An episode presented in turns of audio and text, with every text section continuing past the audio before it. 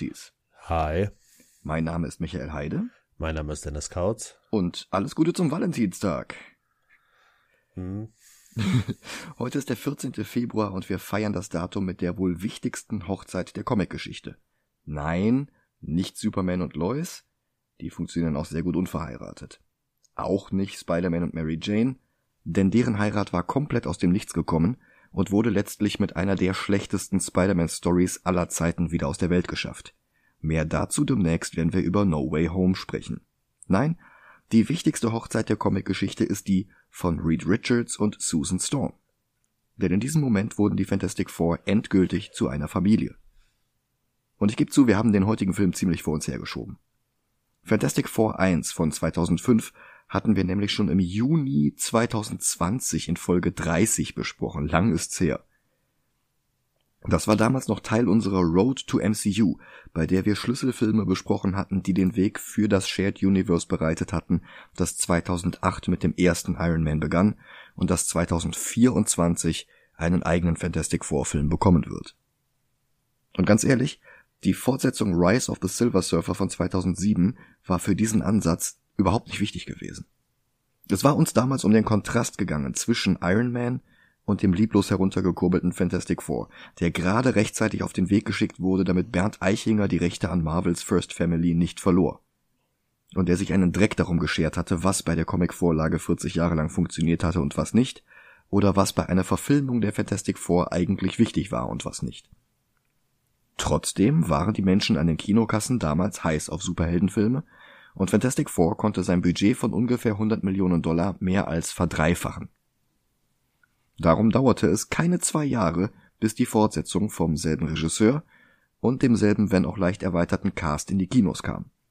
Das Budget war nochmal 30 Millionen mehr als bei Teil 1 und der Film sollte die wahrscheinlich beliebteste Story der Fantastic Four Historie adaptieren, The Coming of Galactus, aus Fantastic Four 48 bis 50 aus dem Winter 1965 und 66. Also diese Storyline kam parallel zu den ersten Folgen von Batman 66 heraus. Oh, wow. Nur um zu zeigen, wie die Comiclandschaft zu der Zeit sonst aussah. Chris Sims und Matt Wilson von War Rocket Ajax, die uns überhaupt erst zu diesem Podcast inspiriert haben, hatten mal gesagt, dass wir Superhelden-Comics, wie sie heute sind, dieser einen Storyline zu verdanken haben. Und damit haben sie recht.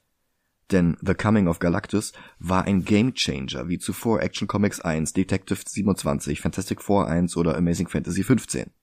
Nicht, weil auch hier neue Figuren eingeführt worden wären, obwohl genau das passiert ist. Silver Surfer und Galactus hatten hier beide ihren ersten Auftritt, außerdem die Nebenfigur Wyatt Wingfoot, sondern weil hier ein neues Paradigma eingeführt wurde.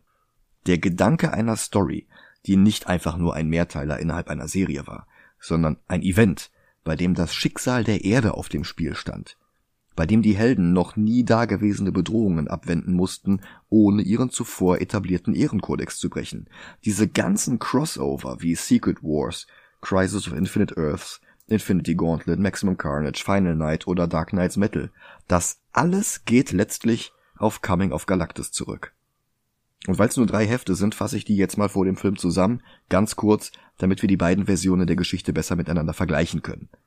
Zur Geschichte der Fantastic Four selbst hatte ich in Folge 30 ja eh schon alles Wichtige gesagt.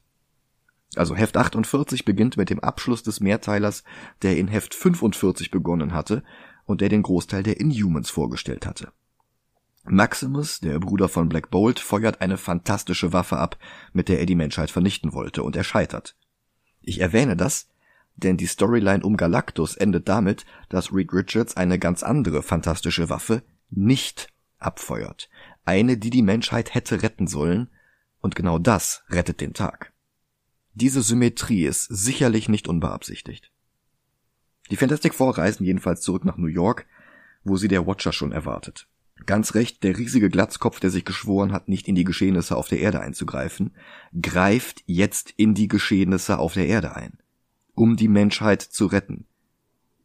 Er hat die Erde in Flammen und in Trümmern eingehüllt, damit der Silver Surfer sie nicht findet. Der ist auf der Suche nach Nahrung für seinen Meister, den Weltenverschlinger Galactus. Doch der Plan schlägt fehl und der Surfer landet auf der Erde nach einem kurzen Zwischenspiel, bei dem die Skrulls ihn sehen und bei dem ihnen der Arsch auf Grundeis geht, um zu zeigen, was für eine Bedrohung das ist. Die Fantastic Four versuchen den Surfer daran zu hindern, Galactus zu kontaktieren, sind aber zu spät. Ben Grimm prügelt ihn vom Dach, aber Galactus erscheint schon am Himmel und kündigt an, die Erde zu vernichten, um seinen Hunger zu stillen. Uatu, der Watcher und die Fantastic Four versuchen es erst mit Diplomatie, dann mit Gewalt, aber für Galactus sind sie nicht mal sowas wie Fliegen, sondern eher sowas wie Hefe. Und die Erde ist der Germknödel. Und Galactus hat gerade unglaublichen Appetit darauf. Also baut er jetzt seine Maschine auf, die die Erde quasi zubereiten soll. Was den Fantastic Four eine Deadline gibt, um den Ultimate Nullifier zu beschaffen, diese zweite fantastische Waffe, von der ich eben gesprochen hatte. Zeitgleich lernt der Silver Surfer Alicia Masters kennen, die blinde Freundin von Ben Grimm. In den Comics heute, also 2022, seine Ehefrau. Und Alicia lehrt den Silver Surfer Empathie. Der Surfer sieht jetzt die Menschheit als Individuen mit eigenen Träumen und Zielen, Individuen, die das Leben verdient haben. Er versucht seinen Herrn davon abzuhalten, die Erde zu zerstören, aber Galactus lässt sich nicht beirren. Er hat Hunger. Dann kommt Johnny mit dem Ultimate Nullifier, der einzigen Waffe im Universum, mit der man Galactus töten kann, aber Reed schießt nicht. Stattdessen droht er Galactus nur mit der Waffe. Und der nimmt jetzt endlich Verhandlungen mit den Menschen auf. Sie einigen sich, dass sie ihm den Nullifier aushändigen und im Gegenzug verschwindet er und lässt die Erde in Ruhe. Es ist keine weitere Eskalation, die den Tag rettet, keine Schlacht gegen unzählige gesichtslose Soldaten von Galactus. Es ist das Drohen, aber auch wirklich nur das Drohen mit der vollständigen Auslöschung von Galactus selbst, was vor dem Hintergrund des Kalten Krieges der Gipfel an denkbarer Diplomatie gewesen sein muss. Galactus entlässt den Surfer aus seinen Diensten und verschwindet, und das Leben auf der Erde geht weiter. Johnny Storm geht das erste Mal zu seiner Uni. Und so eine Storyline hatte es vorher noch nicht gegeben. Lee und Kirby haben hier was völlig Neues gemacht. Ja, und wie geht Tim Story mit seinen Drehbuchautoren Don Payne und Mark Frost an die Sache heran? Indem er exakt dieselben damals üblichen Fehler macht wie sein Vorgänger. Einerseits peinlich berührt von der Vorlage und gewillt, alle vermeintlich unrealistischen Konzepte für die Filmfassung zu reparieren und zu verbessern, aber auch gleichermaßen durchzogen von einem Mangel an Ernsthaftigkeit, denn es ist ja nur ein Comic. Diese Mischung hat uns auch schon Listenschlusslichter wie Dragon Ball Evolution und Watchmen gegeben. Ganz so schlimm ist Fantastic Four 2 glaube ich nicht, aber wie zwei Jahre zuvor konnten auch hier die gut gecasteten Schauspieler allen voran Michael Chiklis und Chris Evans nicht viel retten. So habe ich es zumindest in Erinnerung. Aber ich habe den Film auch seit fast 15 Jahren nicht noch einmal gesehen. Wie ist bei dir? Äh, 2009. Hm, okay. Ja, dann schmeißen wir den Film einfach mal an. Bis Genau. gleich. Bis gleich.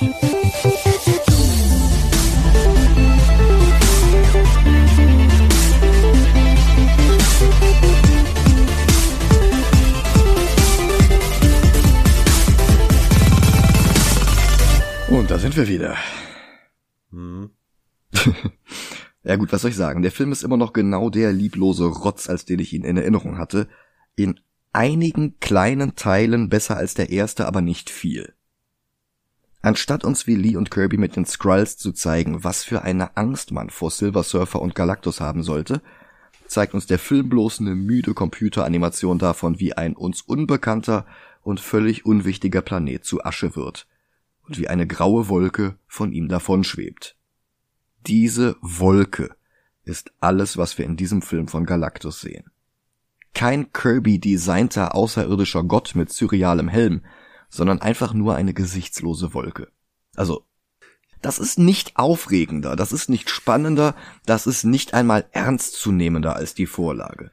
Das ist genau dieselbe Mischung aus Hybris und Feigheit, mit der uns Zack Snyder das Tentakelmonster aus Watchmen vorenthalten hat, woraufhin die ganze Story nicht mehr funktionierte. Das ist ein arrogantes Ich kann es besser als die Besten, um dann gleich mit der langweiligsten ersten Idee aufzugeben. Das ist schon keine low-hanging fruit mehr, das ist aus dem Komposthaufen ausgegrabenes, wurmstichiges Fallobst. Hm. Was aus dem Kern des zerstörten Planeten fliegt, ist ein hellblaues Leuchten, das von dort aus direkt in die Credits hineinfliegt. Und das könnte jetzt so eine Reise sein wie die von Baby Kal-El in Superman 78. Stattdessen blendet der Film bloß kurz die Produktionsfirmen und den Titel ein und dann sind wir auch schon in unserem Sonnensystem angekommen. Das blaue Leuchten fliegt am Mond vorbei und rauscht dann zielsicher zur Erde. Ein paar japanische Fischer erschrecken sich, einer fällt vom Boot und landet auf fest gewordenem Wasser. Nicht Eis. Mehr sowas wie ein im Moment stehen gebliebenes Standbild von Wasser. In Ägypten bringt der Surfer Schneestürme, in Los Angeles Stromausfälle.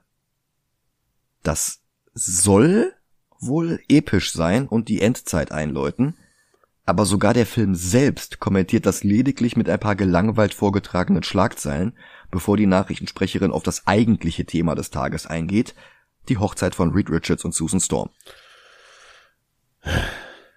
Also in den Comics waren die Fantastic Four, bevor sie zu einer Familie wurden, hauptsächlich darum anders als alle anderen, weil sie Superstars waren.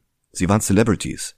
Sie waren VIPs. Sie hatten Fanbases. Wenn die irgendwo aufgetaucht sind, dann hattest du wirklich Leute, die Autogramme wollten.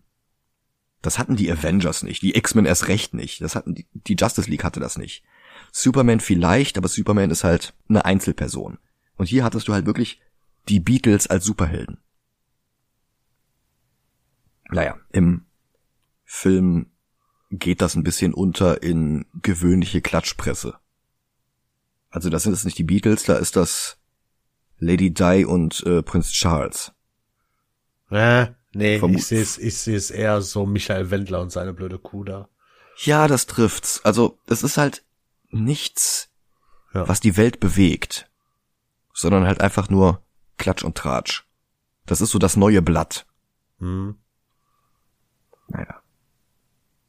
In den Comics passierte die Hochzeit von Reed und Sue im dritten Annual unmittelbar vor der Maximus-Saga, die dann ja genau in die Galactus-Geschichte überging. Reed Richards beschwert sich jetzt im Film darüber, dass die Medien nicht ernst nehmen, dass sämtliche Naturgesetze gebrochen werden, kümmert sich dann aber selbst wieder um die Hochzeitsvorbereitungen, statt die Vorfälle zu untersuchen, und zwar weil Sue sonst beleidigt wäre. Also Glückwunsch, der Film läuft seit vier Minuten und Reed und Sue sind bereits beide vollkommen out of character. Sie trägt übrigens die offensichtlichste Perücke vor Fantastic. Ja, aber nur die Perücke. Also die Kontaktlinsen sind. ja. Also man merkt halt wirklich, dass sich hier niemand ein Minimum an Mühe gegeben hat. Nein. Reed und Sue haben ihre von langer Hand geplante Hochzeit. Und um dahin zu kommen, müssen sie jetzt erstmal nach New York fliegen, und zwar Economy Class. Es folgen die langweiligsten und billigsten Witze auf ihre Kosten. Hahaha, ha, ha, Ben Grimm ist zu groß für Flugzeugsitze. Hahaha. Reed Richards streckt seinen Arm, um mit seiner Tasche das Gepäckfach über einem völlig anderen Sitzplatz zu blockieren. Hahaha. Johnny winkt Ben von außen durch das Fenster zu wie der Gremlin aus der Twilight Zone. Sorry, aber einzig logisches Ding an dieser Szene. Dass Johnny, da, dass Johnny sich fliegt. denkt, fuck it. Ja. Ich flieg alleine. Ja, ja, klar. Apropos Ben. Chickless hat in Teil 2 eine komfortablere Maske, die schneller anzulegen war und mehr Luft ins Innere durchließ. Freut mich für ihn. Das Problem ist, die sieht auch um einiges unechter aus. Ich habe ein ganz anderes Problem. Was denn? Wie haben die es geschafft, im zweiten Teil den coolsten Charakter aus dem ersten Teil so scheiße zu machen? Er hat halt einfach nichts zu tun, ist das Problem. Boah, geht der mir auf den Sack. Ja. Ich finde halt vor allen Dingen irritierend, dass seine normalen Augen mit Lidern, Wimpern und sogar Tränensäcken hinter der Maske zu sehen sind. Naja. Also, dagegen wirkte der, naja, ich hätte jetzt fast gesagt, der aus dem Romero-Film wirkte dagegen besser, aber. Nein. Hallo, hier ist Micha aus dem Schneideraum. Ich meine natürlich nicht Romero, ich meine Roger Corman. Sie hatten es doch im ersten richtig gut. Ja. Ich verstehe, dass sie ihn unter dem Kostüm nicht so sehr leiden lassen wollen. Aber erstens hat er in diesem Film eh nicht viel zu tun.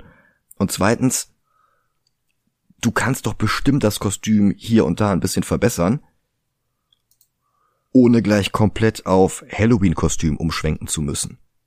Das Einzige, ja. was fehlte, war, dass er ein T-Shirt hatte mit sich selbst drauf. Hm. Hm. Naja. Dann gibt es mehr Nachrichten. Scientists have ruled out global warming as the cause of the extraordinary climactic events. Das ist ja mal richtig scheiße gealtert. Hm. Auch nicht viel besser ist die nächste Szene. Reed, der vor der Hochzeit wenigstens noch ein paar Berechnungen zu den Wetterphänomenen reinquetschen will, wird von Sue unterbrochen, die sich beschwert, dass die Polizei ihnen drei zerstörte Streifenwagen in Rechnung gestellt hat, dabei haben sie doch nur zwei kaputt gemacht. Reed ist so unverschämt, seine Gedanken noch zu Ende bringen zu wollen, aber sie macht wortlos sein Handheld-Display unsichtbar, damit er ihr seine ungeteilte Aufmerksamkeit sofort zuwenden muss woraufhin er sie bittet, den letzten Teil nochmal zu wiederholen, was sie nicht macht, stattdessen fängt sie jetzt wieder mit der Hochzeit an. Sie hat noch gar nicht die Blumendeko ausgesucht. Also. Dann kommt Johnny dazu mit neuen Kostümen und die sind mit Sponsorentags vollgestopft wie ein Formel-1-Fahrer. Sue beschwert sich, woraufhin er fragt, What do you have against capitalism? Naja, also, wenn du schon fragst. Kapitalismus ist ein ungerechtes Schneeballsystem, das den Armen einredet, sie würden bloß nicht genug Leistung bringen, während die reichsten Menschen der Welt tatsächlich in der Regel am wenigsten leisten. Monopole und unmenschliche Ausbeutung bis hin zur immer noch existierenden Sklaverei werden belohnt und es gewinnt grundsätzlich nicht der mit den besten Ideen, sondern der mit dem größten Startkapital. Und wir dürfen außerdem nicht vergessen, dass es ausschließlich der Kapitalismus war, der uns diesen Mistfilm eingebrockt hat. Von der im Film heruntergespielten Global Warming mal ganz zu schweigen. Aber genug von Michas Politikecke. Reed zeigt Johnny, dass die Naturkatastrophen auf kosmische Strahlung zurückzuführen ist, genau wie die Strahlung, die ihnen im ersten Film ihre Kräfte gab. Und Johnny fasst daraufhin den gesamten Film zusammen, wow, that's really boring. Hm. Viel wichtiger als die Zerstörung der Erde, viel wichtiger als die Hochzeit ist Johnny Reeds Junggesellenabschied. Und er erpresst jetzt Reed. Er droht Sue zu verraten, dass Reed versucht, die Erde zu retten, anstatt die Hochzeit zu planen, wenn Reed nicht einwilligt, Party zu machen, anstatt die Erde zu retten. Und er willigt ein unter der Bedingung, dass es keine Stripperinnen gibt. Das sind unsere Helden, meine Damen und Herren, und alle anderen. Warte, müsste Johnny, wenn man jetzt von den Comics ausgehen, eigentlich gar nicht um die Uhrzeit feiern gehen dürfen? Also ich glaube, volljährig war der da schon. Okay. Es ist, es ist halt schwer zu sagen und im Film sind sie ja auch alle irgendwie altersmäßig näher aneinander als im Comic. Ähm, ja, ich weiß es nicht. Es ist echt schwer zu sagen. Ähm, das Ding mit der Hochzeit in den Comics ist, das war ein Annual, das war ein Sonderheft, das war nicht ein normales Abenteuer. Mhm. Und der Plot war, dass alle anderen Helden sich zusammengetan haben, damit niemand die Kirche angreift, wo die zwei heiraten. Also das war halt wirklich so ein, okay, Spider-Man übernimmt die hier und äh, keine Ahnung, die Avengers sind jetzt dort und dann versucht aber, weiß ich nicht, der Mole Man anzugreifen und Thor kümmert sich dann um den und sowas. Und die konnten dann heiraten und alles war gut. Als Backup hattest du noch irgendwie Reprints von, von alten Stories aus dem ersten Jahr der Fantastic Four. Ah, okay. Und das war halt nett. Aber das war nicht so eine Grütze wie hier, wo die Planung der Hochzeit ein Drittel des ganzen Films einnimmt. Was, was stinklangweilig ist.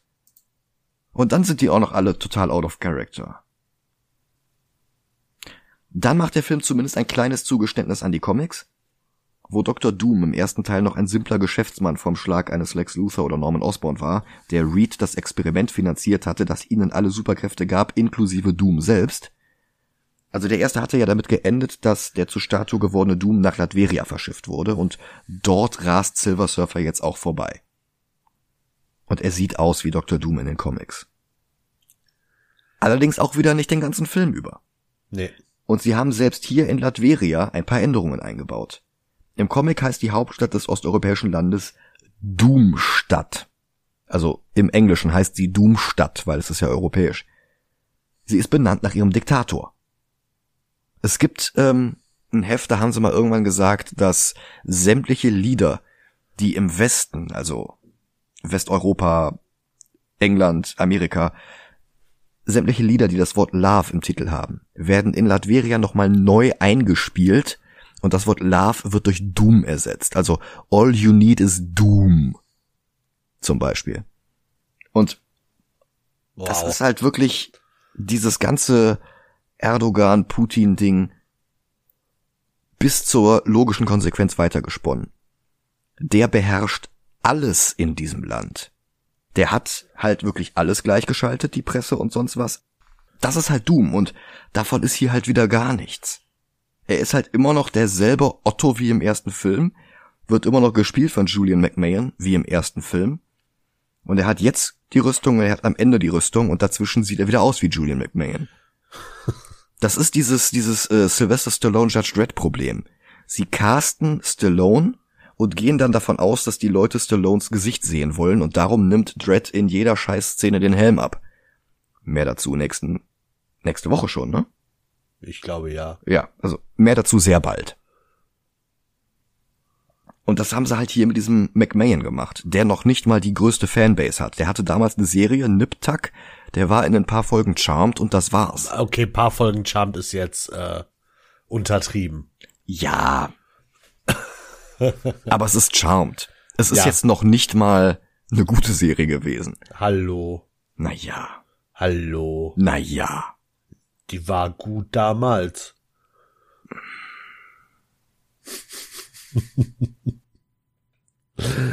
damals. War sie auch so gut, dass es rechtfertigt, Julian McMahon als Dr. Doom ohne Maske zu zeigen? Nein, Nee. das habe ich auch nicht gesagt. Okay, okay. Also im Film haben sie dann noch nicht mal den Namen Doomstadt beibehalten. Im Film heißt die Hauptstadt Hassenstadt. So wie in Wir hassen diesen Film. Immerhin die Präsenz des Surfers weckt jetzt Victor aus seinem Statuenkoma. Bevor er aber irgendwas machen kann, springt der Film zu Johnnys Party für Reed. Er geht einfach mit ihm und Ben in irgendeinen Club. Tolle Party. Ben säuft einen Pitcher nach dem anderen und rülpst extrem laut. Großartiger Lacher. Und während die drei weg sind, bekommt das Baxter Building Besuch. Auftritt Captain Holt. Naja, Äh, nach Brooklyn 99 ist es sehr schwer, Andre Brower noch als irgendeine andere Rolle wahrzunehmen.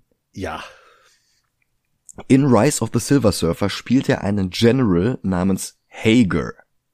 Dessen einzige zwei Auftritte in den Marvel Comics sind in der Anthologie Marvel Comics Presents und eins von den Heften, nämlich das zweite, habe ich zufällig in der Sammlung, weil in diesen Heften außerdem noch Kapitel 8 und 9 von Wolverines Adamantium Origin Weapon X enthalten sind. Ich weiß, was das Schlimme ist. Was denn? Es ist halt Holt, aber ich muss nicht an Holt denken die ganze Zeit. Also ich muss an Holt denken, wenn ich ihn sehe, aber ich muss an jemand anderes denken, wenn jemand ihn anspricht. An Teddy? Final Fight? Ach, Ha- Hagar, ja. Ja. Ja, okay. Die ganze Zeit. Ich weiß nicht, ob ich ihn Holt oder Hagar nennen soll. Also Marvel, also 616 General Hager, ist eine Figur von Steve Ditko, dem Schöpfer von Spider-Man, Doctor Strange, The Question und Squirrel Girl. Wobei Hager wirklich nur am Rande auftaucht. Eigentliche Hauptfigur in diesem Zweiteiler ist seine Tochter, die sich als männlicher Superschurke War God ausgibt und dann Captain America bekämpft und sehr schnell besiegt wird. Also zwei Episoden einer Anthologie. Das sind zusammen, weiß ich nicht, acht oder zehn Seiten oder sowas und ruckzuck vorbei. Und davon ist natürlich auch nichts in den Film gelandet. Tatsächlich ist Hager hier nur ein kurzfristiger Ersatz für Nick Fury, den Fox eigentlich hier verwenden wollte, aber entweder nicht durfte oder sie haben es sich anders überlegt. Oder es war eine Fügung Gottes. Ja, es war eine Fügung von Galactus. Vor allem, äh, welchen hätten die genommen? David Hasselhoff? Ich vermute, dass sie da auch schon Andre Brower gehabt hätten, weil die Ultimate Comics gab es schon. Ah. Und in den ersten Heften im Ultimate-Universum ist er zwar Person of Color, aber er sieht noch nicht aus wie Samuel L. Jackson. Das kommt erst, als Brian Hitch ihn zeichnet. Ah, okay. Was glaube ich jetzt hier auch schon passiert ist, aber vielleicht hatte Jackson auch schon zu dem Zeitpunkt für äh, Marvel Studios unterschrieben. Vielleicht lag's ja daran. Denkbar. Ja. Naja, Brower ist grundsätzlich keine schlechte Wahl. Nein. Und er ist riesiger Fan der Comics und hat für diese Rolle sogar eine wiederkehrende Rolle in den letzten drei oder vier Staffeln Emergency Room ausgeschlagen. Krass. Idiot. Ich hätte es auch, auch gemacht. Wenn die mir sagen, du spielst jetzt äh, General Nick Fury mit, mit abgefeilten Nummernschildern, in einem Fantastic Four Film oder du spielst eine Hauptrolle in Emergency Room. Hallo? keine, keine, keine große Entscheidung. Ich, richtig. Ich würde dir das nehmen, was mehr Fans danach noch hat. Ja gut, das hätte ich jetzt äh, Emergency Room ja, nach dem Film. natürlich. Also, also ganz ehrlich, wenn ich eine Rolle annehmen würde für einen Film, also wenn ich Schauspieler wäre und die würden kommen hier, äh, du kannst eine Rolle in dem und dem Film haben und ich keine Ahnung davon habe und mich, mich nicht interessiert, okay. Wenn jetzt aber so jemand kommt, der sagt, ey, du kannst die Hauptrolle in Leon der Profi haben mhm. und es spielt auf einmal im Weltall und die müssen gegen Zombie außerirdische kämpfen, dann würde ich sagen, ey, wisst ihr was? Fickt euch. Ja, aber ich, ich glaube, er wusste noch nicht, auf was er sich eingelassen hatte, als er unterschrieben hat. Ja, gut. Und wie gesagt, wenn du Fan der Comics bist und wenn die beste Storyline aus den Comics verfilmt wird, dann, dann versuchst du dabei zu sein. Naja, egal. Captain Holt zur Seite gestellt ist Captain Frankie Ray, die in den Comics nicht beim Militär war, die aber eine Beziehung mit Johnny hatte und dann zum neuen Herald von Galactus wurde, um die Erde bei einem seiner späteren Besuche vor ihm zu schützen. Also quasi derselbe Deal, den Norrin Red einst zum Silver Surfer gemacht hatte. In diesem Film hat sie nichts dergleichen zu tun, außer von Johnny angebaggert zu werden, ein paar Mal die Augen zu verdrehen und am Ende dann doch noch mit ihm auszugehen. Äh, was ist denn das für ein Arc, bitte? Hager will Dr. Richards sprechen, der erklärt gerade ein paar Models im Club den Urknall und tanzt unter Einsatz seiner Dehnungskräfte den Gummitwist. Die Effekte sehen genauso schlecht aus wie im ersten Film. Sue taucht mit Hager im Club auf und die Stimmung kippt. Reed und er kennen sich schon, weil Reed das Militär mal beraten hat, und das soll er jetzt wieder tun. Denn Captain Holt hat Bilder vom Silver Surfer und von den Kratern die er scheinbar zufällig auf der Erde und sogar in Ozeanen hinterlässt. Er bittet Reed, einen Sensor zu bauen, der diese Anomalie tracken kann, aber Reed weigert sich, denn er heiratet am Samstag. Und Film Sue ist jetzt stolz auf ihn und dankbar. Und sie verzeiht ihm jetzt sogar das enge Tanzen mit den Models im Club. Das ist eh alles harmlos im Vergleich zu meiner Junggesellinnenabschiedsparty. Ha ha ha ha ha. Gerade als der Film Dr. Doom seinem Gegenstück aus den Comics ähnelte, nimmt ihm jetzt ein Untertan die Blechmaske mit dem Schweißbrenner ab. Und für ungefähr die nächste Stunde sieht er jetzt einfach ganz normal aus, so wie im ersten Film auch. Das hat sich echt gelohnt. Hm. Am nächsten Tag baut Reed dann doch den Sensor für den General, aber heimlich, damit Sue es nicht herausbekommt. Denn er hat Angst, dass sie es ihm übel nehmen würde, denn die Hochzeit ist ja so wichtig wichtiger als die Zerstörung der Erde. Ben und Johnny bekommen es allerdings innerhalb von Minuten mit, dafür, dass Sue unsichtbar werden kann.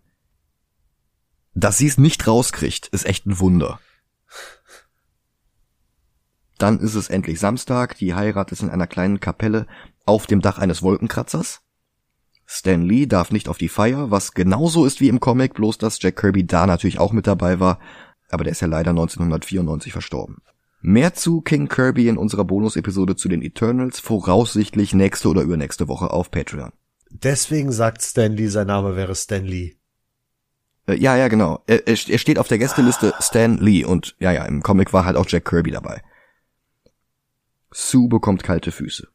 Alicia Masters, die blinde Bildhauerin, die der erste Film schon eingeführt hatte, sie überzeugt sie allerdings, dass sie sich keine Sorgen zu machen braucht. Das wäre eine schöne Szene. Klischeehaft, klar, aber immerhin nett. Also muss Tim Story gleich wieder den tumpen Humor auspacken, denn Sue hat jetzt einen Pickel auf der Stirn, den sie mit ihren Kräften unsichtbar macht. Ha ha ha ha ha. Ha. Ha. Überhaupt ist Jessica Alba ständig mit Regisseur Tim Story aneinandergeraten. Zum Beispiel hatte sie ihm zu glaubwürdig geweint und das wollte er nicht, weil es ihr hübsches Gesicht zu hässlich machte. Da sieht man mal die Prioritäten. Stattdessen wies er sie an, weniger Emotionen zu zeigen. Die Tränen kann man dann ja auch schäbig mit CGI drüber bügeln, das ist bestimmt besser.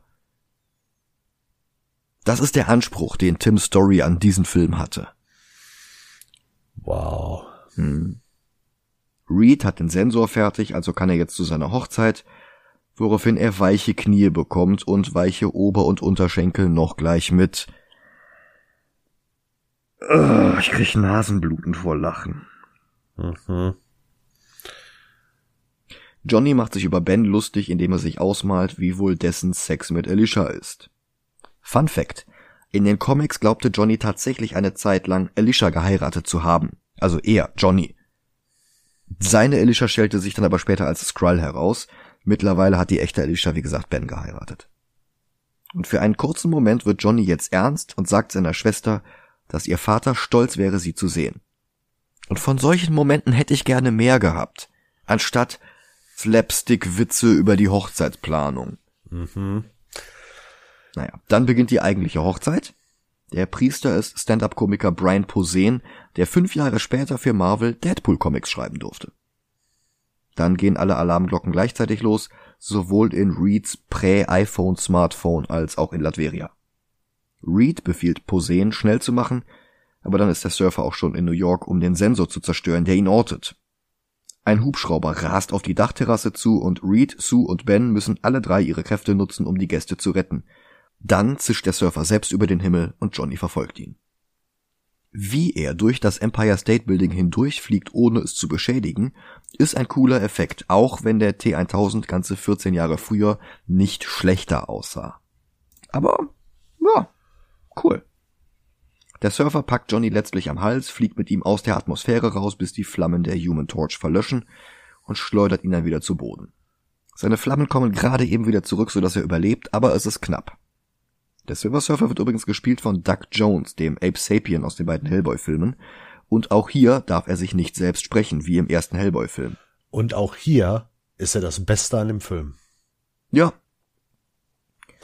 Diesmal haben sie Lawrence Fishburne drüber gedubbt, aber viel zu tun hat der auch nicht. Sie wussten beim Drehen noch nicht mal, dass der Surfer überhaupt sprechen würde. Sie haben das erstmal so gedreht, als wäre das alles stumm. Und dann beim CGI-Animieren haben sie sich gedacht, ach, eigentlich könnte der ja doch was sagen, und dann haben sie halt Lawrence Fishburne ins Studio geholt. Surfer beschwört jetzt seinen Meister Galactus. Captain Holt taucht wieder bei Reed auf und verlangt einen neuen Sensor. Sue ist sauer, nicht weil Reed den ersten Sensor gebaut hatte, sondern weil er ihn vor ihr geheim gehalten hatte, was halt echt ne Scheißidee war. Intelligentester Mensch des Marvel-Universums. Der Kontakt mit dem Surfer hat übrigens Johnnys Kräfte durcheinander gebracht und als seine Schwester ihn an der Schulter berührt, tauschen die beiden ihre Fähigkeiten. Sie geht in Flammen auf und schwebt davon, während er unsichtbar wird, was gleich wieder noch mehr Slapstick verursacht. Sie taucht dann fliegend vor Reeds Fenster auf und schreit I'm on fire, was er mit You're on fire kommentiert. Mark Frost, Co-Creator von Twin Fucking Peaks, dieses lahme Drehbuch geschrieben. Ich, ich kann mir das nicht erklären. Reed läuft vor das Baxter Building, wo Sue langsam wieder in Bodennähe kommt. Reed schlägt vor, dass sie und Johnny sich noch einmal berühren und tatsächlich tauschen sie jetzt ihre Kräfte wieder zurück und Sue liegt jetzt nackt auf der Erde, was von den Umstehenden mit Bauarbeiterpfiffen quittiert wird. Moment, warte mal ganz kurz. Die Szene kenne ich irgendwoher. Ja, aus dem ersten. genau das. Darum hatte Tim Story Jessica Alba gecastet.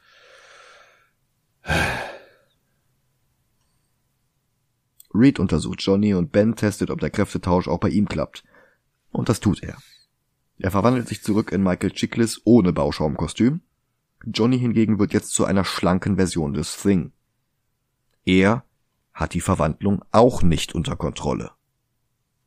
Später, am Ende des Films dann schon, aber der Film erklärt nicht warum. Und Ben ist jetzt echt ein Arschloch. Er lacht Johnny aus, er bewirft ihn mit Feuer und er ist rundherum unangenehm. Bis Johnny ihn noch einmal berührt und sie die Eigenschaften wieder zurücktauschen. Also, das ist nicht Ben Grimm. Nein. Das ist ein Skrull oder irgendwas, aber das ist nicht Ben Grimm. Das ist Gen Brim oder so. Gen Brim. Reed verspricht jetzt zu, dass nach der Hochzeit alles anders wird. Sie könnten aus dem Baxter Building ausziehen, mit dem Superheldentum aufhören, in den Ruhestand gehen. Und sie, wieder völlig out of character, freut sich über die Idee. Johnny, der das zufällig mit anhört, freut sich allerdings gar nicht. Er fühlt sich übergangen. Und er geht zu Ben und der sieht das jetzt auch so. Carrie Washington als Alicia gibt alles, um die Szene zu retten, aber die beiden Männer schmollen jetzt einfach nur minutenlang und es ist ätzend. Mhm. Und dieser Film braucht nicht diesen Subplot auch noch obendrauf. Ich weiß, ich glaube, das ist übrigens falsch äh, ähm, gedubbt worden. Inwiefern? Ist, hört man bei dem Original auch die ganze Zeit mi mi mi mi mi mi mi mi mi mi mi mi. Boah. Ja. Ja. Ich meine, was soll das auch? Warum hat Reed überhaupt diese Idee? Auch wir könnten doch eigentlich aufhören, die Erde zu retten. Passt schon. Klar, wird schon jemand anderes machen. Reden wir auch jetzt nicht mit Johnny oder Ben drüber. Wir, wir, ja. Dr. Doom hat jetzt den Surfer geortet und er schlägt ihm eine Partnerschaft vor. Zusammen können sie die Welt erobern. Aber der Surfer ist nicht daran interessiert, die Welt zu erobern. Doom bewirft ihn mit Elektrokräften. Der Surfer wirft ihn zurück und heilt dabei versehentlich sein Gesicht. Jetzt braucht er noch nicht mal mehr die Kapuze. Die sowieso nicht grün war, nebenbei. Hm. Zurück in New York erwartet uns die nächste Hiobsbotschaft, Reed hat den Surfer nämlich innerhalb der letzten Viertelstunde irgendwie rückwirkend getrackt und kann jetzt ganz konkret sagen, wann er welchen anderen Planeten in anderen Sonnensystemen aufgesucht hat, Lichtjahre entfernt und Jahre zurückreichend. Und er sieht die Regel, dass alle exakt acht Tage später zu leblosen Wüstenplaneten wurden. Aber ist nicht schlimm.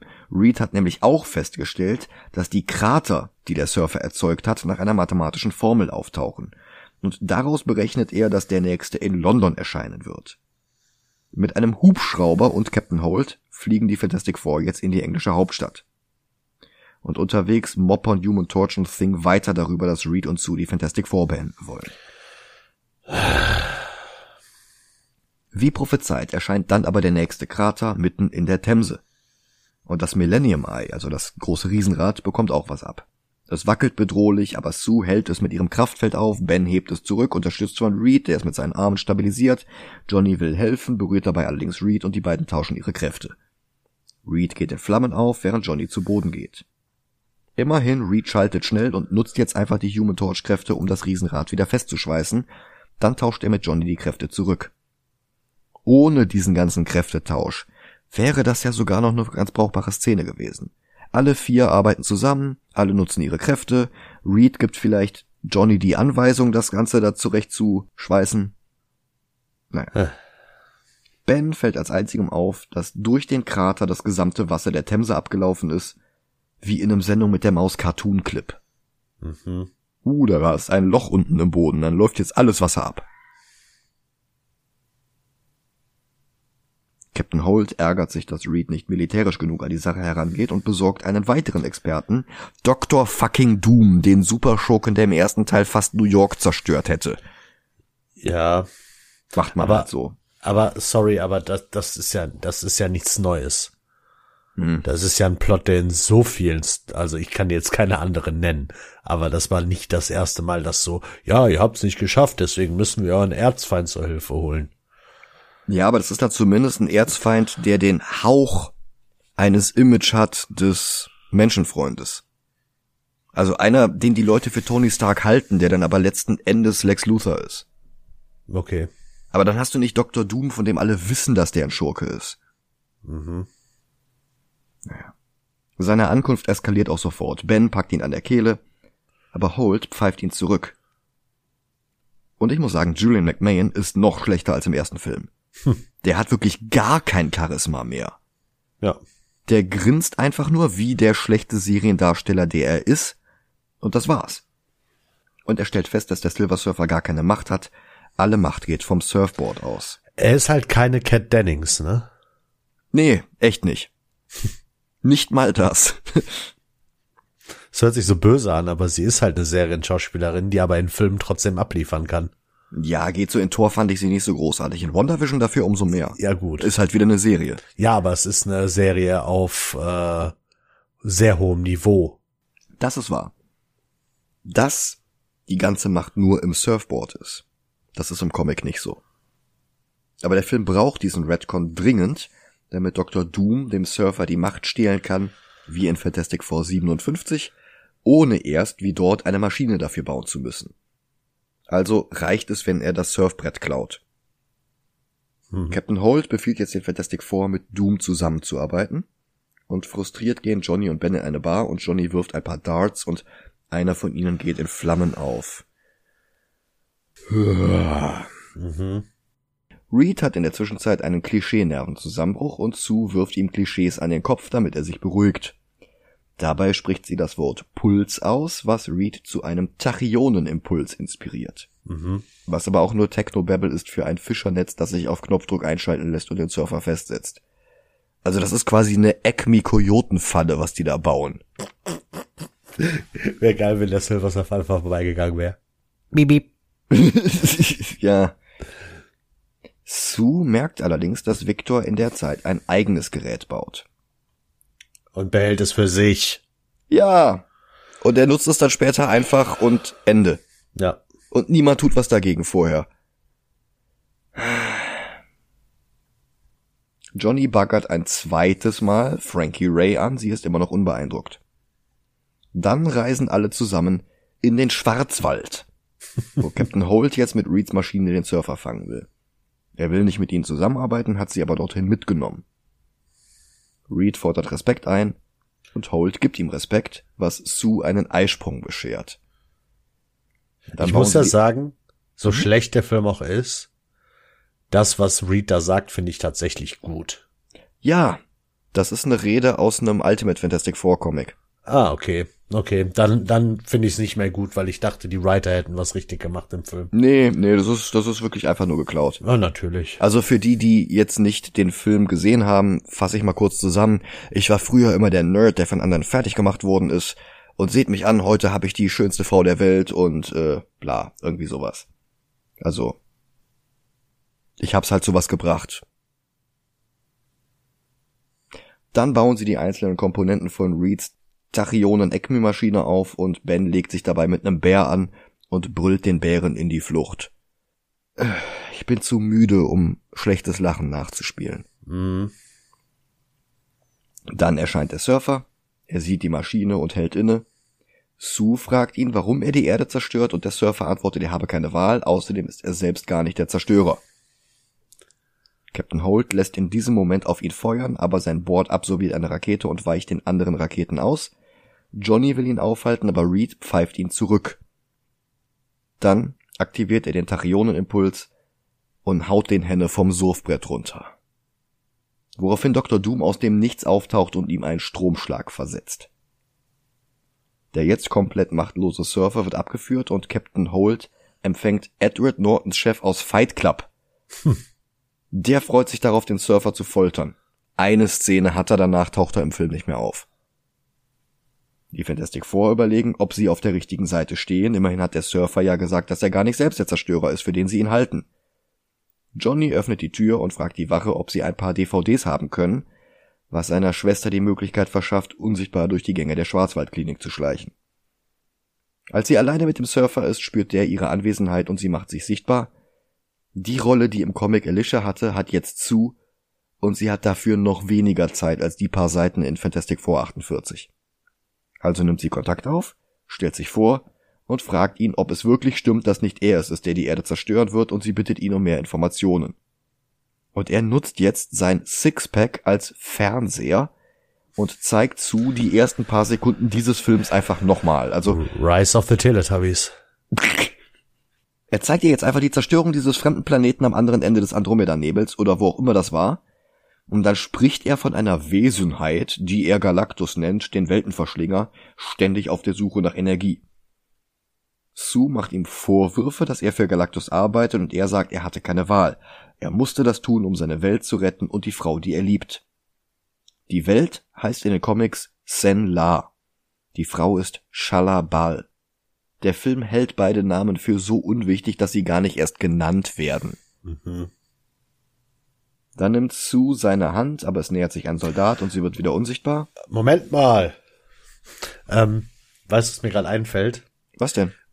Die Fantastic Four kommen ja, kommen ja ins MCU. Mhm. Ich hoffe, dass die in ihrem zweiten Film oder im dritten Film oder irgendwann Galactus und den Silver Surfer einführen. Mhm. Und dann möchte ich aufgrund einer Szene, möchte ich, dass du ähm, die Entstehungsgeschichte des Silver Surfers siehst. Und ich möchte, dass seine Frau von Jessica Alba gespielt wird. Weil er sagt, dass äh, sie ihn an seine Frau erinnert? Ja, Ja. das fände ich einen sehr starken Cameo. Sie muss Ja. nicht, sie muss nicht mal was sagen. Ja. Die muss nicht mal blonde Haare haben. Ja, richtig. Ja. Ja, könnte man machen, aber naja. Dann nimmt Sue seine Hand, aber es nähert sich ein Soldat und sie wird wieder unsichtbar. Sie flüstert dem Surfer zu, ob er den Zerstörer noch aufhalten kann, und er sagt, dass nicht er Galactus zur Erde holt, sondern das Signal seines Surfbretts. Aber sie hat eh keine Zeit mehr, ihn aufzuhalten, bevor er die Erde erreicht hat. Sie soll ihre letzten Momente genießen. Dann sehen wir einen Schatten über den Saturn fallen, ein Schatten, der sehr, sehr vage an die Form von Galactus Helm aus den Comics erinnert. Besser wird es nicht werden. Tim Story hat nämlich irgendwann mal die komplett willkürliche Regel aufgestellt, dass er keine Riesenroboter in seinen Filmen haben will. Das Kirby-Design erinnert ihn an Riesenroboter und darum ging das nicht. Und darum hat jetzt einfach nur die Wolke den Schatten von Galactus Helm und noch nicht mal den richtig korrekt. Dann bewegt sich die Wolke auf die Erde zu. Dr. Doom verlangt jetzt, dass Captain Holt seinen Teil des Deals einhält, denn Doom hatte nur eingewilligt, den Surfer zu fangen, wenn er danach dessen Board untersuchen darf. Und Holt lässt ihn. Woraufhin Doom Holt mit Elektroblitzen lähmt und einen anderen Soldaten gleich mit. Dann zieht er endlich wieder die scheiß Maske auf, die der andere ihm am Anfang vom Kopf geflext hat, und den Rest seiner Rüstung zieht er gleich mit an. Anscheinend hatte er das alles die ganze Zeit in vier Koffern mit sich herumgetragen, ohne dass da einer von Holts Leuten hätte reingucken wollen. Im Gegenteil, die haben ihm das Gepäck auch noch durch die Gegend geschleppt. Dann drückt er einen Knopf auf dem Gerät, das Sue vorhin mitbekommen hatte, das mittlerweile in seinem Handschuh integriert ist, und damit ruft er jetzt irgendwie das Board zu sich, ohne das Board vorher untersucht zu haben. Er steigt auf das Brett und die Power Cosmic fährt jetzt durch seinen Körper. Captain Holt wacht wieder auf, schießt auf Silver Doom, aber der tötet Holt. Eigentlich war Nick Fury für diese Rolle geplant gewesen, das muss man sich echt mal vorstellen. Mhm. Die Fantastic Four eilen zu ihm, kommen aber zu spät. Es gibt mehr Slapstick und läppsche Computereffekte für Reeds Kräfte. Hahaha, ha, ha, er wirft Thing gegen eine Wand. Hahaha, ha, ha, Reed war dahinter. Er ist jetzt platt gedrückt. Hahaha. Ha, ha. Boah, ich wünsche mir so, dass das die anderen auch noch erwischt hätte, ne? Ja. Dann wäre der Film jetzt vorbei. Ja, eben. Ja. Von mir aus hätte der Film auch anfangen können mit dieser Szene, wie äh, äh, Galactus diesen Planeten zerstört. Und dann war das die Erde und dann Genau. der Nachspann und vorbei. Ja. Ja. Sehr, sehr gut gefällt mir, ja. Ja, dann finden sie die Reste von Captain Holt. Und Reed ruft jetzt mit seinem PDA das Fantastic Car zum Schwarzwald. Sie hatten die ganze Zeit das Fantastic Car? Warum mussten sie dann am Anfang mit einer Passagiermaschine nach New York fliegen? Weil er dann noch dran rumbastelt. Warum haben sie den Atlantik mit Holts Helikopter überquert? Das ist völliger Unfug. Und dann sieht das Fantastic Car noch nicht mal aus wie in den Comics. Schon wieder kein Kirby-Design. Tim Story glaubt, er kann Sachen besser designen als Jack Kirby. dann befreien sie den Surfer.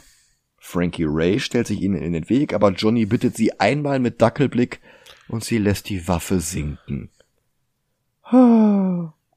Schnarch. Hm. Mit dem Fantastic Car verfolgen sie Doom bis nach China und mitten im Flug stellt sich Silver Surfer dann zu gegenüber als Norrin Rad vor. Seltsames Timing, aber von mir aus. Victor von Surfer kommt dann aus dem Nichts und greift das Fantastic Car an. Johnny versucht ihn aufzuhalten, aber vergeblich.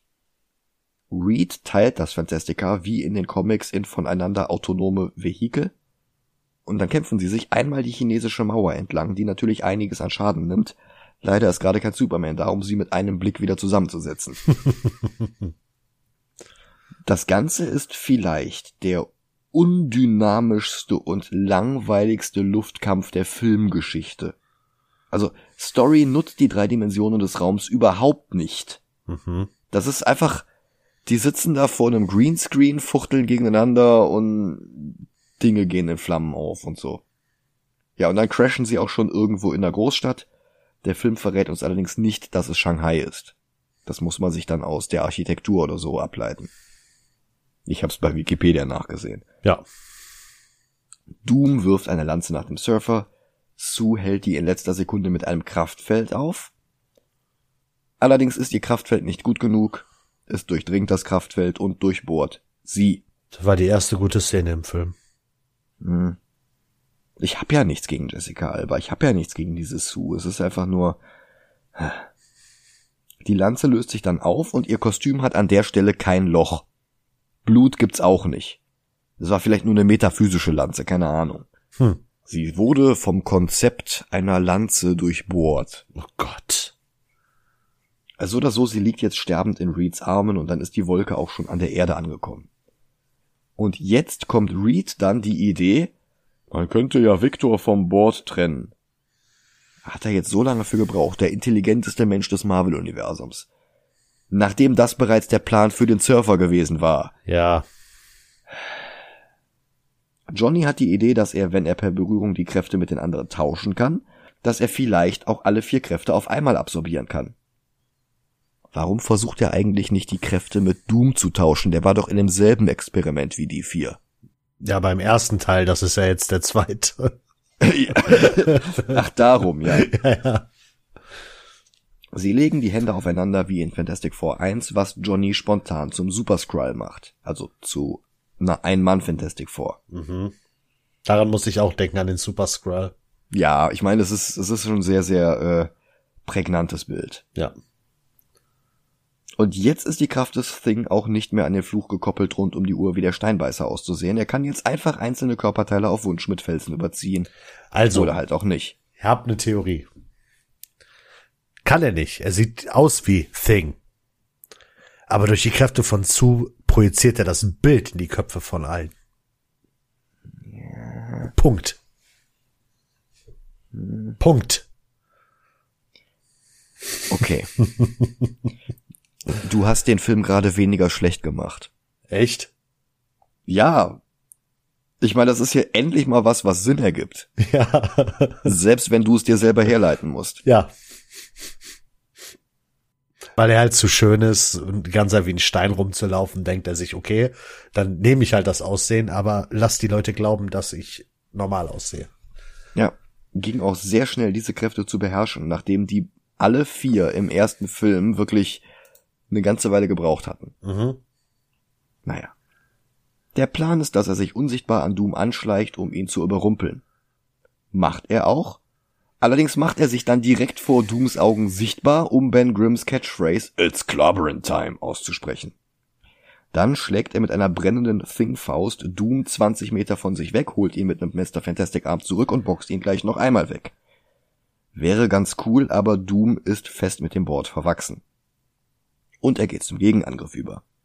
Gut, dass Johnny sich unsichtbar machen kann. Während dieses Kampfes schneidet Story übrigens immer mal wieder zum jetzt menschlichen Ben Grimm, der einen Bauarbeiterkran besteigt und zu Fuß hochläuft. Ist das nicht quasi Amazing Spider-Man? Ja, stimmt. stimmt, ein bisschen ja. Und es ist ein bisschen hier äh, Final Fantasy VII, als sie da das Shinra Hauptquartier stürmen und das Treppenhaus hochlaufen müssen. Müssen sie ja nicht. Ja, wenn sie, ja, ja, wenn weiß, sie es wählen. Ja. Nachdem Johnny dann einfach Doom so lange schlägt, bis ihm das Brett dann doch noch von den Füßen rutscht, haut Ben Victor mit dem Kran ein paar Stahlträger vor die Maske, was den Herrscher von Latveria in den nächsten Hafen schleudert. Danach taucht er nicht mehr auf. Johnny und Ben eilen zu Reed zurück, wo Sue gerade ihren letzten Atem aushaucht. Während Galactus in London die Erde angreift. Haha, macht aber alles nichts. Silver Surfer ruft sein Board jetzt einfach zu sich, was er die ganze Zeit gekonnt hätte. wortlos, ohne seine Catchphrase To me my board zu sagen. Vielleicht hat er sich, äh, vielleicht ist auch eine Szene rausgeschnitten, wo er zu Sue guckt. Sie liegt da in den Armen von Reed und er sagt, hihi, you did. Das, das hätte den Film nicht schlechter gemacht. Ja, eben. Haha, ich habe euch nur verarscht. Ich bin wohl der Villain. Ich bin's nämlich. Und dann stellt sich heraus, dass das ähm, Mysterio ist. Ich kann dir noch nicht mal sagen, dass das dann ein schlechterer Film wäre. ja, und dann streckt er die Hand zu Sue aus und Lazarust sie mit einer einfachen Handbewegung. Sein Silber verfärbt sich hier und da ein bisschen, okay, aber nichts, was Alfred mit der guten Politur nicht wieder rauspolieren könnte.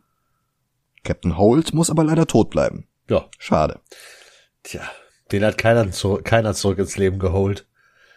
Oh. oh. ich liebe so etwas. Mhm. Dann fliegt der Surfer los zur Galactuswolke, unterstützt von Johnny, der ihn anschiebt, bis sie so hoch sind, dass seine Flamme wieder ausgeht.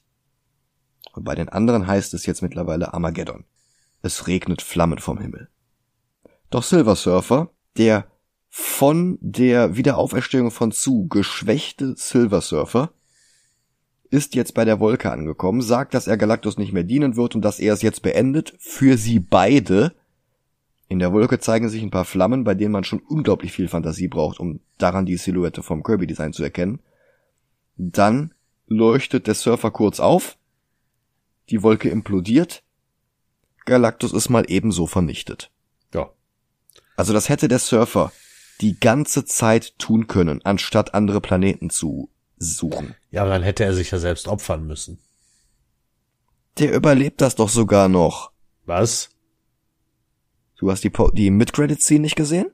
Es gibt eine Mid-Credit-Scene? Es gibt eine Mid-Credit-Scene. What? Die habe ich noch nie gesehen. Und ich habe extra, ich habe den auf Disney Plus geguckt. Hm? Und ich bin extra durchgegangen. Der hat eine Mid Der hat keine Post-Credit-Scene, aber der hat eine Mid-Credit-Scene. Moment. Direkt am Anfang des Nachspanns. Du hast irgendwie drei Töne und dann kommt die schon. Moment. Moment. LOL. What? Ich schwör's dir, die sehe ich, die habe ich jetzt zum ersten Mal gesehen. Ja, du hast halt auch nichts verpasst. Ja, ja, ich muss dazu auch sagen, ich habe den, glaube ich, äh, das erste und letzte Mal gesehen, als er im Free TV lief. Hm. Und vielleicht, ne? Dann hast du noch zu viel Geld für diesen Film ausgegeben. Oh Gott. Naja.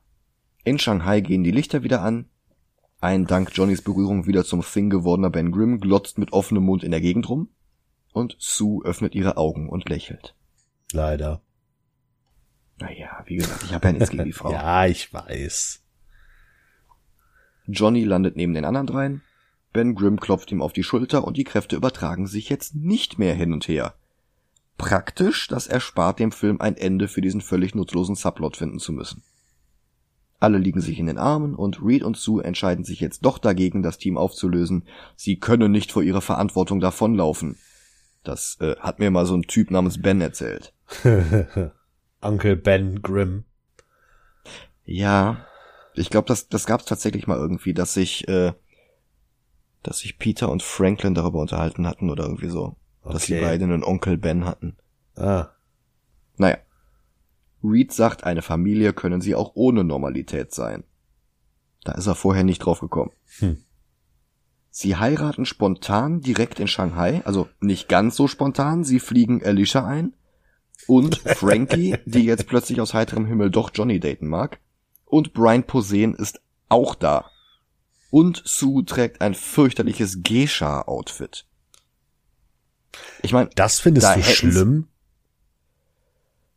Es ist super out of character, es ist äh, ein bisschen Cultural Appropriation. Ach, nee, Sie sind nee, in nee, China und in China gibt es keine japanischen Geishas. Ja gut, da, das ist okay. Das mit China und Geishas gebe ich dir, aber Mir geht's um dieses Gesamtding. Das ist einfach nicht durch, zu Ende gedacht. Das ist, das ist doof und dann auch noch, naja, das ist das Fantastic Four Pendant zur äh, Hochzeit in Las Vegas. Ja, aber das Ding ist, wenn die eh alle Leute dahin einfliegen, dann hätten sie auch in New York heiraten können. Ja, da, da wäre eine Szene schön gewesen, wo die Leute in Shanghai sich dafür bedanken oder irgendwie sowas und sie dann entschließen. Wisst ihr was, lass mal hier heiraten. Ja, du hast, du hast bei dieser Hochzeitsfeier sämtliche Gäste, bis auf Alicia, sämtliche Gäste sind irgendwelche random chinesischen Leute, die wir nie vorher gesehen haben Ja, und die keiner von denen kennt. Mhm. Äh, äh? Dann geht Reeds Pager wieder los. Hilfe, Venedig versinkt in der Adria. Also halten sie die Zeremonie kurz, poseen er nennt sie einfach zu Mann und Frau. Dann eilen die Fantastic Four los zum Fantastica. Hm. Frankie, die sich den ganzen Film über dagegen gewehrt hat, dass Chris Evans mit ihr flirtet. Die ist jetzt so weit, dass sie den Brautstrauß fangen will und Johnny verbrennt ihn in der Luft. Dann redet er sich raus mit Sorry Reflex. Fand ich witzig. Ich meine, warum dann überhaupt Frankie nehmen? Naja. Sie schüttelt den Kopf, dann fliegen die Fantastic Four los, haben noch genug Zeit, um eine Vier in den Himmel zu malen. Und dann setzt der immer noch sehr uninspirierte Soundtrack ein für drei Takte und dann kommt diese erwähnte mit Credit Scene. Der Silver Surfer schwebt durchs Weltall. Ende. Das sollte halt einen Spin-off-Film anteasen, der sich wie die ebenfalls geplante Fortsetzung aber aufgrund des enttäuschenden Kinoergebnisses von Rise of the Silver Surfer nie materialisierte. Er hat 30 Millionen mehr gekostet als der erste Film und er hat 30 Millionen weniger eingespielt. Karma. Ja. Und der Krach zwischen Tim Story und Jessica Alba hat's halt auch nicht besser gemacht. Die hatten Krach. Ja, wie gesagt, der hat ihr Regieanweisungen gegeben, wie du darfst nicht weinen, das macht Ah, dich hässlich. Okay. Und das, das zog sich wohl irgendwie durch den ganzen Film. Ich dachte, da wäre jetzt noch was gewesen. Nee. Nee. Naja, stattdessen mussten Fans acht Jahre auf den nächsten Film warten. Und der war dann noch schlimmer als dieser hier. Ich habe ihn noch nicht gesehen, ne? Ja, mehr dazu in fantastischen vier Monaten. Und jetzt ranken wir erstmal Fantastic Four 2. yes. Lass mich mal suchen. Wo ist der erste? 100 noch irgendwas. 100 104? 102. 102, okay. Also, ähm, nehmen wir einen Film, mit dem ich immer im ersten vergleichen würde. Fantastic Four. Ja, Ähm, schlechter der zweite. Weil der zweite hat The Thing, aber in, aber quasi The Thing auf Wish bestellt. also im ersten Teil war er der Grund, warum der erste Teil nicht ein kompletter Reinfall ist. hm, Im zweiten Teil gibt es halt zwei Charaktere, die auch den Film guck einmal und nie wieder guckbar machen. Andre Brower? Also Silver Surfer. Nee, ich meine Captain Holt. Also ja, Captain, also dann sind es drei Leute. Ah. Captain Holt, Silver Surfer und Alicia. ja, aber die hat halt auch nichts zu tun. Ja, aber sie ist kein äh, nicht so dumm wie die anderen. Das stimmt, aber sie war einer der zentralen Charaktere in der Comicvorlage. Ja, ja, Und selbst das haben sie ihr nicht gegeben. ja. Er ist auf jeden Fall schlechter als Ghost in the Shell. Mhm. Und ich, ich mache, ich, das ist zu langsam. Ich gebe ihm Platz äh, 115. 100. Nee. Doch, The Room ist der bessere Film. Ich, ich hätte nichts dagegen gehabt, ihn direkt über oder direkt unter den ersten Fantastic Four zu setzen, weil der war halt auch kacke. Ja. Ich sehe ihn nicht als schlechter als Ghost Rider. Oh doch. Ich finde die sehr vergleichbar. The Room, Okay, das war ein Witz mit The Room. Aber Ghost Rider, nehmen wir die beiden Filme. hm, Welchen würdest du eher noch mal gucken? äh, ich würde mir die Augen rausreißen, bevor ich eines von eher- beiden noch mal Welchen würdest müsste. du eher noch mal gucken? Fantastic Four. Dein Ernst? Ja, mein Ernst. Boah, ne. Ghost Rider all day. Also ganz ehrlich. Also alleine würde ich nichts davon gucken. Und wenn ich irgendwie irgendwann mal anderen Leuten Filme zeige, dann finde ich Fantastic Four ist eher noch eine sehr schlechte, aber eine Adaption des Quellmaterials. Ghost Rider ist halt einfach nur so ein, so ein schäbiger Mystery-Gruselfilm wie, wie Constantine. Ja, machen wir Platz 113. Unter Howard the Duck, ja. Ja, machen wir 113. Wir hatten es vorhin schon mal angedroht. Nächste Woche sehen wir uns Sylvester Stallone an in zwei Comic-Verfilmungen. Was? Ja, denn die Patreon-Bonus-Episode zu The Suicide Squad kommt zur gleichen Woche raus wie Judge Dredd. Also aufgenommen haben wir den schon, ich muss den noch schneiden und mhm. dann ähm, kommt der wahrscheinlich plus minus ein, zwei Tage vor oder nach Judge Dredd. Ja. Auf Patreon. Ansonsten bedanke ich mich fürs Zuhören. Nach Judge Dredd ist unsere kurze Durststrecke auch erstmal wieder vorbei. Dann gucken wir nämlich einen guten Film. Aber das finde ich jetzt nicht schön. Was denn? Wie, dass du Judge Dredd so betitelst. Wie? Ja, na, nach der Durststrecke kommt ein guter Film. Also, Judge Dredd ist ein guter Film. Bis nächste Woche. Tschüss. ähm,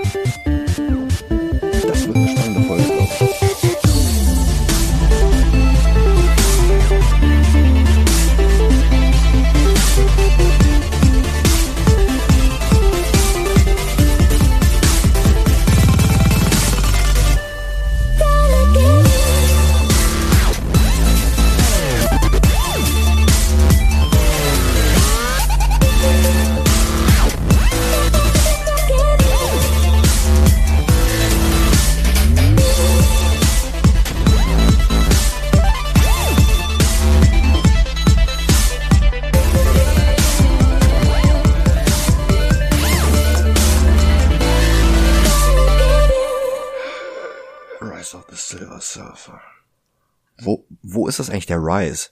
Das ist, das ist eigentlich nur der Downfall des Silver Surfer. Rise wäre quasi der nächste Film. Nein, nein, das steht dafür, du kennst doch den Spruch, ähm, da könnte in China auch ein Sack Reis umfallen. weil, ja. weil der Film halt so egal ist. Ja, ja. Ja, das, hm?